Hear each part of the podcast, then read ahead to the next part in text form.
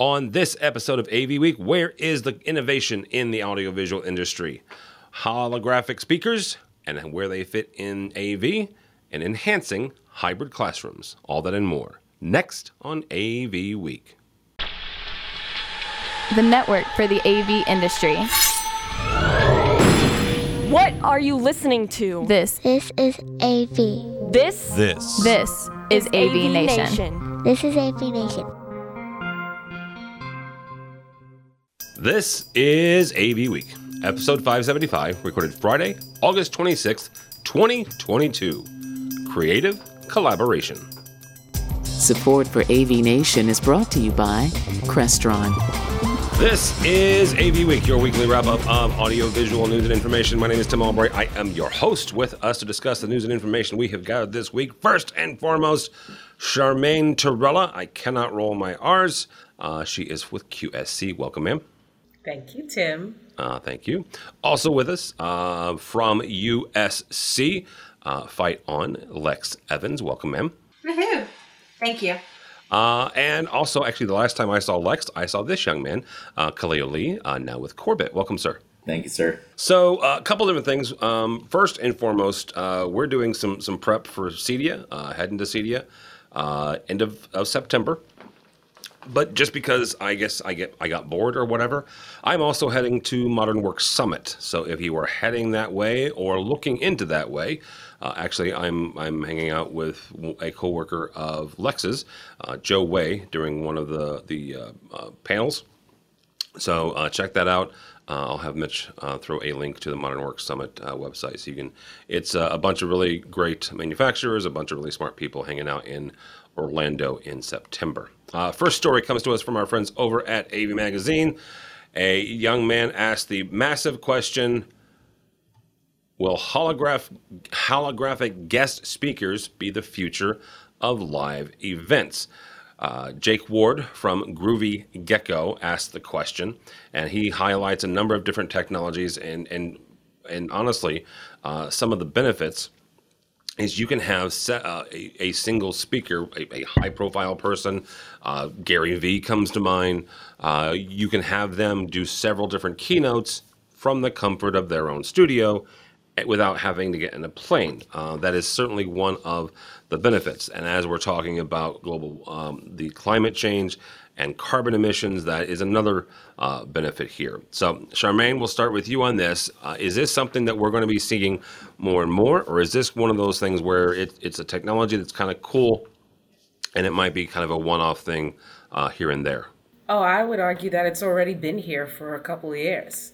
Yeah, I mean, it really has. So it's just, it's been here. Is AV here for it? Is the question, right? Because it's being done. Uh, I can tell you the numerous amount of clients that Fortune 500s, they do this already.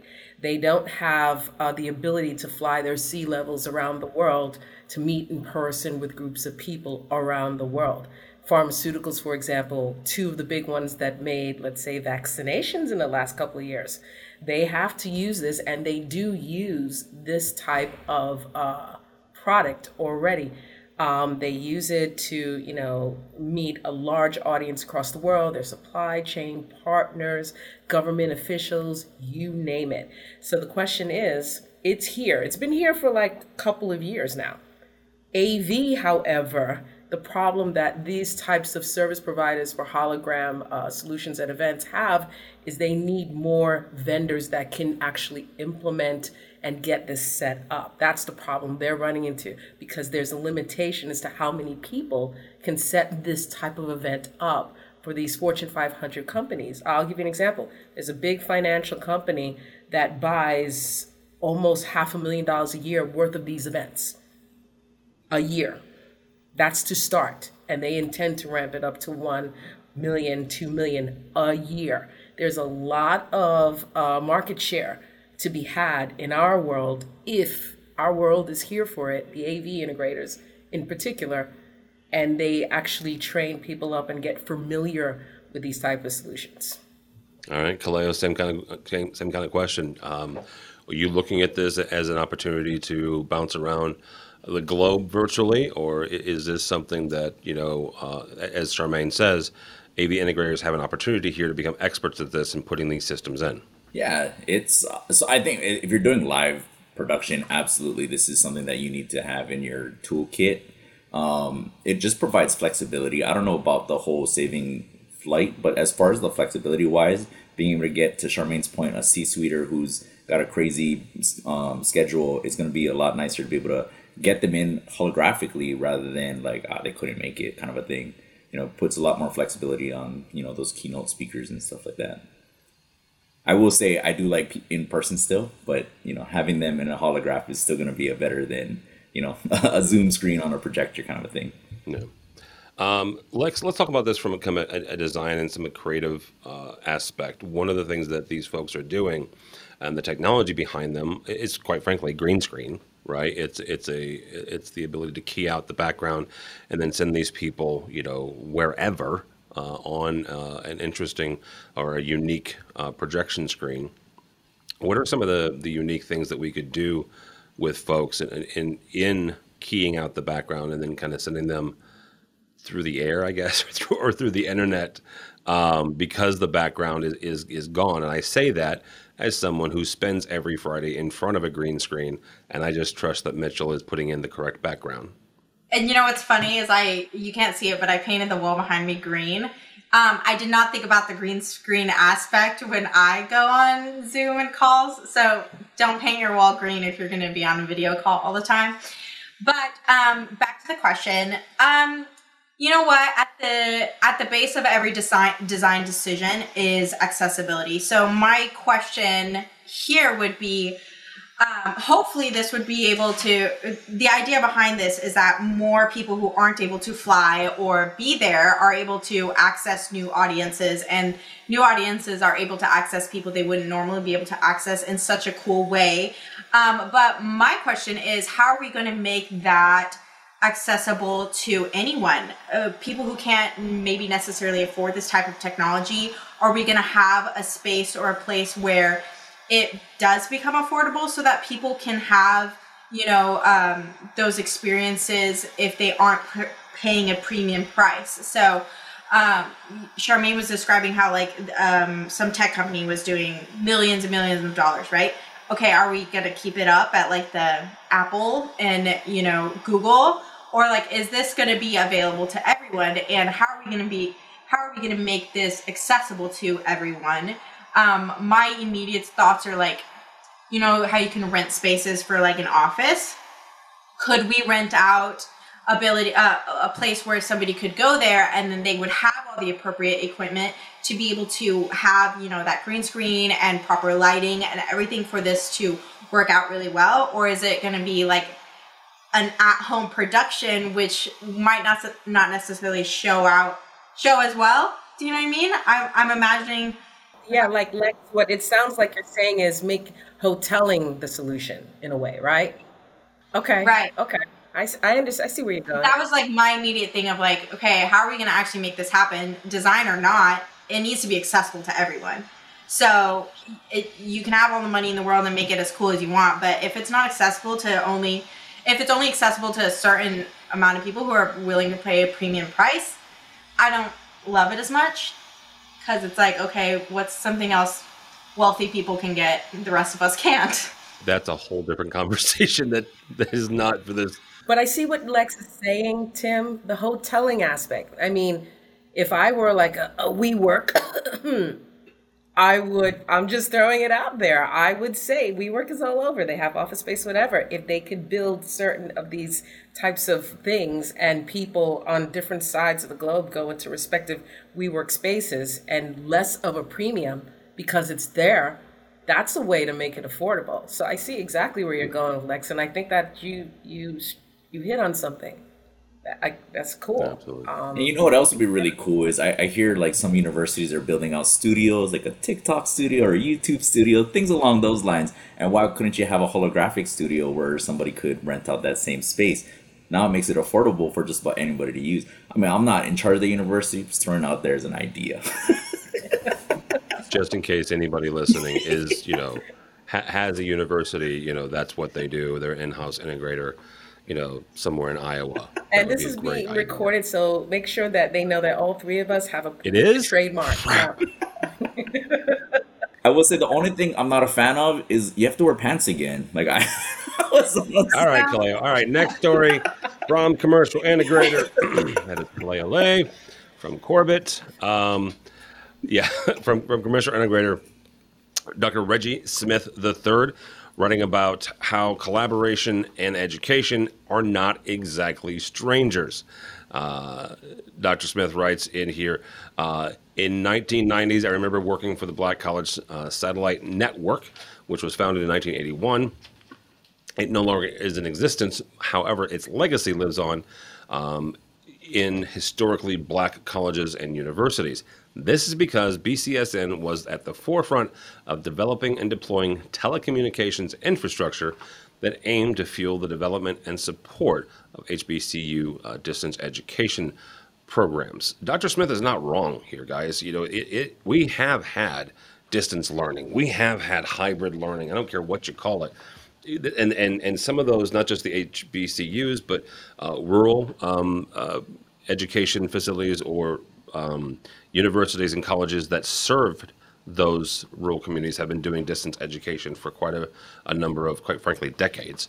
Um, but it, it's you know we've gotten to the point now where not only is the technology uh, more affordable, quite frankly, it's also more portable, uh, and we can do more things with it. Kaleo, will start with you on this. When you look at, you know, where education is and, and how we can upgrade and and leverage the the limited resources that that education institutions have, how are they going to be able to best use these hybrid distance learning uh, systems? Uh, I mean, to your point earlier, you know, like most people are doing it, and it's you know, it's like you mentioned, it's it's affordable, and it there's no reason why you're not doing it now. I mean, we're doing distance meetings right now, distance, you know, um, podcasts, whatever, um, right now. I mean, there's no reason why you shouldn't be able to do it. Although I will say, during the pandemic, I remember we are doing an AV happy hour, and there was a university kind of almost almost in tears as far as like they weren't prepared for it you know, which also blew my mind because you know, coming from Hawaii, I used to be an integrator out there, and did distance learning in every classroom and all that fun stuff before. And it was surprising to see a prominent university just like we weren't prepared for this. Um, but it, as far as you know, cost and everything, there's no reason why you shouldn't be doing this. You know, and it kind of leads into the other conversation as far as the tools and everything. You know, there's it, it mentioned in the next article, and I hate to jump the gun, but you know, there's ways like that eGlass thing to be able to you know write and get your message across and interface and you know, I mean, I can use my iPad right now if I wanted to and connect that and use that as a interface as well. So I mean, there's no reason why anybody shouldn't be doing it. Um, there's a lot of cool technologies to make it, like we mentioned, with the hybrid side of the house to integrate distance learning broadcasts, you know, across the entire campus or you know um, from afar or whatever it might be. So I mean, there's there's almost no excuse at this point, but it kind of comes down to the know-how, if anything, and preparation. So. All right. Lex, you are the uh, one of the four of us who does work for a university. So when you're looking at it and you're looking at some of the classrooms that the folks in the team at USC uh, support, how do you? I mean, you, you guys did a, an open house uh, back in July, and it was an incredible experience. You went over, uh, you and your team went over some of the decisions that you made and why you made this decision versus that. But how are how are education facilities able to kind of upgrade and, and update the hybrid distance learning? Yeah, so I think as far as our classroom technology goes, we're kind of on that same, like, we created a system that works really well for hybrid teaching. And so we have the same system. So in the classrooms, it's the same. Um, but looking forward this year, so that's our standard. All rooms should be hybrid capable. So that's our standard. But we were thinking about how we could raise the bar, especially as um, the students are coming back on campus in person. Um, what are some ways that we can provide technology um, for them in order for them to go kind of above and beyond in that hybrid experience. So that kind of even le- lends itself outside of the classroom um, so that students can express themselves or use these um, or use technology for their education outside of classrooms. So we um, cre- we are in the middle of creating a um, we call it the creative lab right now, I believe. Yeah, very creative name. but um, right now we're creating this lab um, as a collaborative space that kind of allows the students the digital creative freedom to express themselves and explore things like podcasts, NFT, art, gaming, video production, the type of technology that in these days, um, everyone has the bare minimum, everyone has an iPhone, but not everyone has access to really cool production capabilities. So, how are we going to take this above and beyond in order for students to be able to have stuff they wouldn't normally have access to in their houses or their dorm rooms and um, be able to give them a space to just you know, create as much as possible with cool technology. Um, so, and so far, I mean, I can't say too much about the Creative Lab because it's still under wraps, but so far it's looking really exciting, and I'm really excited for the accessibility that we're going to give, and it's going to be to students, staff, faculty, anyone on the university campus who wants to use it. So I love that everyone's getting access to it. But I can't help but wonder how that's going to move forward into the classrooms um, because at some point people are going to start that's going to start being the norm that high level pr- production. So i'm curious like how is that going to translate into the classroom? Because right now it's the bare minimum. We're at the bar we're we're on zoom we're doing hybrid but how are we going to make that learning experience even better? Like um, one of them what Kaleo or charmaine mentioned um, those e-boards and different things like that. What you know what tools are we, and technology are we going to bring into the classroom to make that experience better? Because honestly, that is the bare minimum. Hybrid is the bare minimum. If you're not there, you need to figure it out because that's long gone. Like that needs to be happening. But how are we going to step up the the game in the classrooms? So, yeah, I don't know if that answered your question, but no, it did. It did, and I, I think you're right. I think hybrid being the bare minimum cuts across uh, a whole lot of different places, including corporate. Uh, Charmaine, same question here is, you know, where, when you're talking with, you know, um, colleges, universities, you know, what are they telling you as far as how they're able to upgrade, update or upgrade um, the, the classroom experience for students and, and for professors? Well, they, during the time of COVID, a lot of the universities had to figure it out. So basically, they had to workshop it and they had to do it fast because for you know in a big sense a lot of them rely on that you know tuition revenue to keep them going things of that nature. So they didn't have time to waste. So during that time a lot of them were operating like mad scientists and creating their own labs. They were trying every different methodology you could think of to get it up and running. And a lot happened to become successful and they created this hybrid solution. They've been testing it throughout the summers um, when things are a little bit out of lull. And then now they're going to ramp up again now that school's in session um, and they're going to implement it. So it's not anything concrete, but a lot of them have a good framework from that time during COVID where they were mad scientists in a laboratory figuring it out that they're going to build upon depending on the different experiences from 2021 into this school year. So a lot of them aren't that concerned. It's only, I think, when it comes to, I have the largest, you know, public school system. I live in New York City in the country. When it comes to the public school system, that's where the issue lies because of funding and getting access to that funding, distance learning, and also getting it applied in the right way and getting the right people that's where the difficulty lies through the K to 12 and the public school systems with distance learning. They don't necessarily have the budget. Their municipalities haven't quite figured it out because because they're public right? They have to go through all the bureaucracy and the politics of it all. And i think this is where it's an opportunity also to get the government side of our education system on board. As we know, government is usually slow to upgrade things and that's probably and that's why K to 12 has this problem with not really having the right distance learning applications that they need. So that's what I'm hearing it more from that sector of higher of education, the K to 12, the public sector because of that you know getting creative um, there's ways around cost you know um, lex brought up you know having production studios and things of that nature you know if you have several inexpensive web cameras you know the the innovation these days i think is in the software side so the pandemic really opened up a lot of um, software like production tools you're able to you know get creative get a student employee kind of a thing you know, you're not paying them a ton, right? it gives them real world experience. Uh, you know, whatever uh, you pay a student employee, um, but you're able to get them to do real world experience. You're doing it via software. You know, I know some companies have, you know, even on the mic levels and everything, you can control that stuff. So now you're getting into that production level, you know, audio, video experience where they can do it from the comfort of their own homes. So you're still doing distance learning, distance production, all that fun stuff, controlling the different camera angles, and then use that as a tool to work with that teacher. What did they like? What did they not like? You know, and now they're able to cut to what the teacher's writing on the whiteboard, and it doesn't have to be like the e-board kind of a thing. It can be a whiteboard. Maybe they do have a smartboard thing. You can cut to that as a feed in itself. You know, so now you have students being able to do it not on campus, but you know, in the comfort of their own home. You provide them a little laptop and all that fun stuff and then take it a step further you know they have um, something we're doing on the enterprise side is you know um, digital signage for the desktop so you know one of that was actually a conversation we had with usc originally for you know a digital signage standpoint but now you can do this production level you know say it's a message across campus to everybody you know push that to you know from a signage side but on a desktop you know to everybody you know make a, a campus wide announcement kind of a thing so there's a lot of great ways to do it innovatively and I think that software kind of closes that gap from having to pump out a ton of you know equipment and costs. So. Mm-hmm.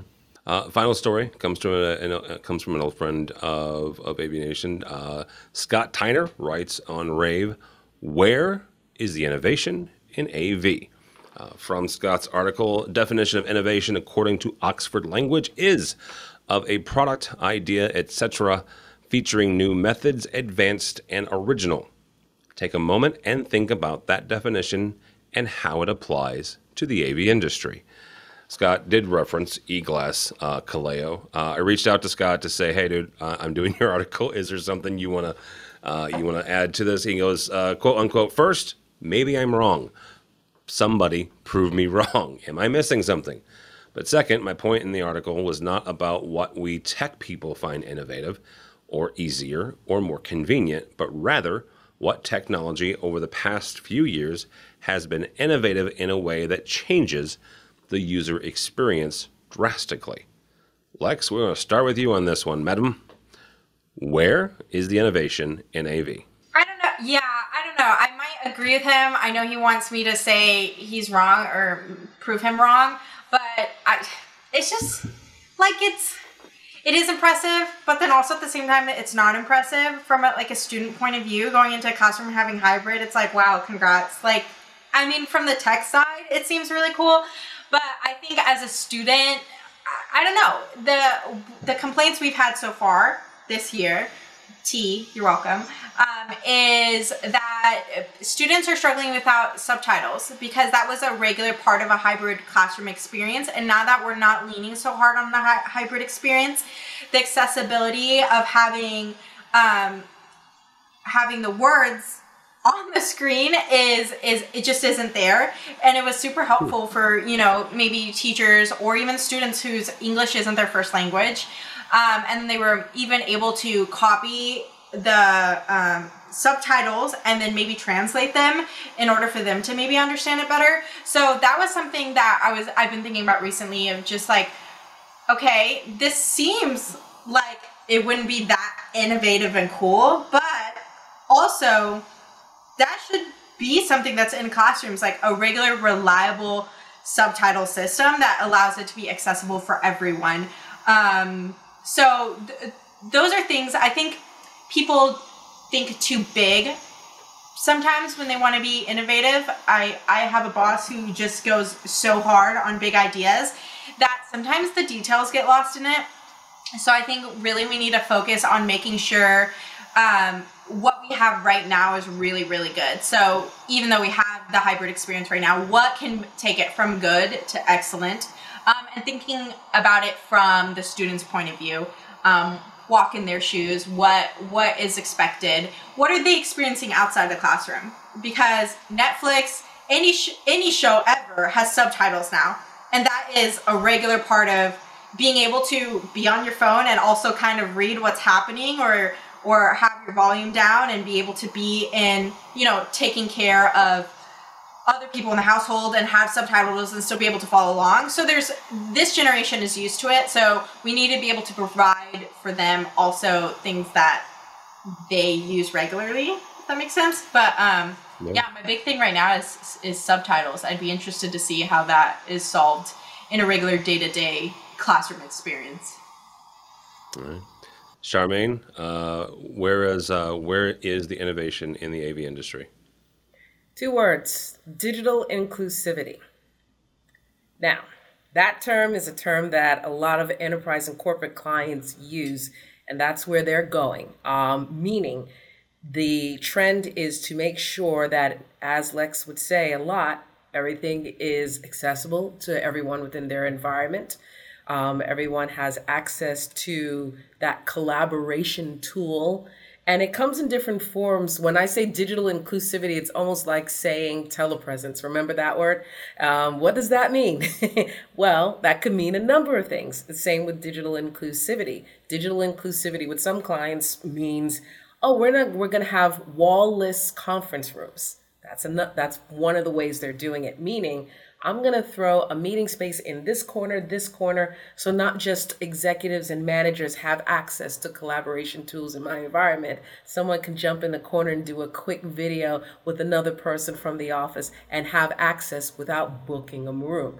They're more included, there's more access, digital inclusivity. Um, other ways is, uh, and Kaleo's going to go into this, so softball, Kaleo uh, software. so, a lot of software applications being wrapped around certain services, like the hologram article that we talked about, to make it more inclusive of people like you couldn't get access to on a normal basis because they have to fly in and travel. And frankly, with the travel and the airlines being what it is today, making it difficult, harder, and more expensive, yeah, um, people want these tools to be more digitally inclusive and available all around. So that's where the market is going. There's a few ways, quite a few ways to get there, but that's where the creation, I think, is going to come from, the innovation in our industry, if we set our mind to how can we help people be more digitally inclusive. All right. Kaleo, you'll have the last word on this one.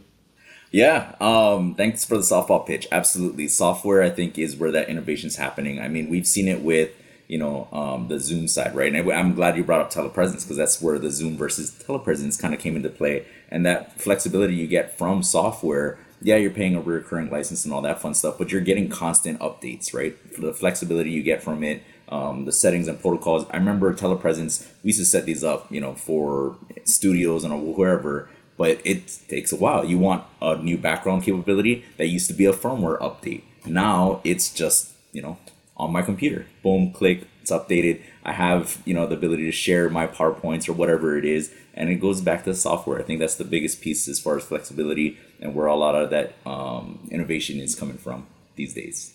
All right. Thank you all so much uh, for joining us and for joining us. Thank you for listening. Uh, Charmaine Torella from from QSC. How do people connect with you, ma'am? You can connect with me by going to my email, which is charmaine.torella at qsc.com. I'm also on LinkedIn if you spell my name out and spell it correctly, and Twitter as well. Lex Evans, how do people connect with you? Um, howdy, it's Lex on Twitter or LinkedIn under Lex Evans. And is is is New last name, so don't get it wrong. yeah Evans, as in like Chris Evans? No, she didn't marry you know um, Chris Evans, but Kaleo Lee. People connect with you or Corbett. Yeah, for me personally, it's uh, Twitter at Cleo E. Eni. Um, and then even uh, a friend of the show, Bradford Benn, you can put me on blast. I prefer a DM, but go ahead. Uh, I will respond honestly and truthfully. So. He, uh, yeah, Bra- Bradford, uh, yeah, that's that's a favorite pastime of, of Mr. Benn's. So, uh, for me, for Tim Albright, do not follow me on the Twitters because at this point, yes, as my son says, technically the Bears are undefeated, but it's preseason, kids, so don't get too excited. Uh, go by the website if you would please, avnation.tv. That's avnation.tv. You'll find this program and a host of others. Also, check out our sponsors, help those that help us make AV Nation possible. Uh, if you are a tech manager, IT manager, uh, a user of AV in any way, shape, or form, on the home page you will find a bright blue button at the top. It says Fuse. That is our uh, AV user group uh, on AV Nation. Click on that, register, and let us know what you think. Um, this is a brand new platform, kind of a sandbox right now, but you kind of get to make it happen and, and tell us what you want, need, and desire out of it. So check all that out and more at avnation.tv. That's avnation.tv. Thanks so much for listening. Thank you so much for watching. That is all the time we have for AV Week.